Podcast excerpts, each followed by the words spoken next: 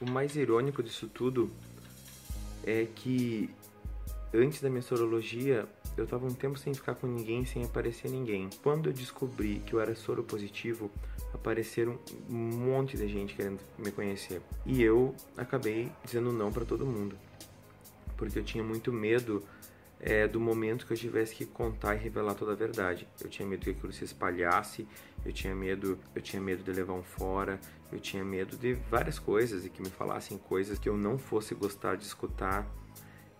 Então eu procurei evitar relacionamentos, evitar conhecer pessoas. Tinha um menino que eu conheci uns anos atrás e que ele é argentino, ele mora em Libres, que é uma cidade aqui bem pertinho de Uruguaiana, é minutos de carro, ou táxi, ou ônibus, tanto faz e ele me cutucou no Facebook. Só que desta vez foi diferente porque eu sabia que ele teve um relacionamento de oito anos com um outro cara soropositivo daqui da cidade. Então eu vi ali uma possibilidade da minha sorologia ser melhor aceita, digamos assim, por alguém que eu pudesse me envolver. Então nós ficamos naquela cutucada, cutuca, cutuca, cutuca, cutuca, até que daqui a pouco pronto. Marcamos um dia de nos encontrar. Nos encontramos num sábado para domingo e eu não consegui falar absolutamente nada sobre minha sorologia com ele. Posei lá em Libres, no outro dia vim para Uruguaiana. Foi muito estranho porque eu fui muito travado. Eu ficava com medo de fazer as coisas, que eu ficava com medo de transmitir alguma coisa. É muito estranho. Foi praticamente a minha primeira vez assim depois da minha sorologia. Então foi bem complicado. Não chegamos a um nível que eu pudesse me assustar por não ter contado para ele, porque eu não consegui. Mas eu fiquei chateado por não ter contado nada, sabendo que eu poderia, né? Tive oportunidades para fazer isso. Ficamos uma semana inteira conversando e então ele me convidou para uma festa que teria no próximo sábado, que ironicamente, e o destino adora me pregar essas peças, era a festa daquele meu amigo, do qual eu disse que eu não iria. Eu acabei pegando duas pulseiras para a festa e nós fomos. O nosso combinado era: iríamos para a festa até terminar, depois pegaríamos um táxi e iríamos para Libres. Na minha cabeça, o nosso combinado era: iríamos para a festa, faríamos tudo isso, mas antes de ir para Libres, eu iria revelar para ele a minha sorologia, porque eu queria dar para ele a opção de seguir adiante com isso ou não. E foi o que eu fiz.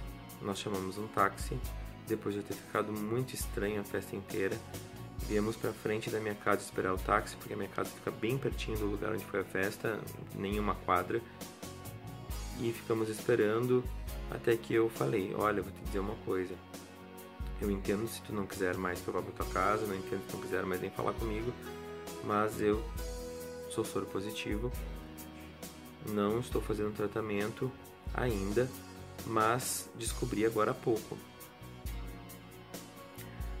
ele parou, pensou, ficou refletindo e me disse: Olha, Léo, vou te dizer uma coisa. Eu já tive um relacionamento com soro positivo e é bem complicado. Eu entendi. Léo, eu já tive um relacionamento com soro positivo e eu não quero outro. Nisso ele levantou, chegou o táxi, ele apertou minha mão e disse muito obrigado por ter sido sincero comigo. A gente ainda tem que conversar. Foi até o táxi, não me convidou para junto com ele e foi embora. Eu fiquei muito frustrado aquele dia. Eu subi no meu apartamento, eu ainda fumava, eu devo ter fumado acho que uma meia carteira de cigarro. E só ficava pensando assim: o que te fez pensar que ele ia aceitar isso? Então eu comecei a perceber que a partir de agora as pessoas não estavam mais pensando em quem eu era, mas no que eu tenho. Isso é muito complicado. Esse dia eu chorei muito, muito.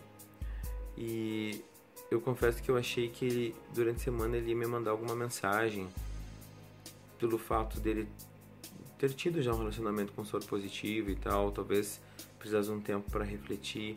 Ele só me mandou uma mensagem dizendo assim, ó, é, te devo uma conversa. E essa conversa nunca mais aconteceu.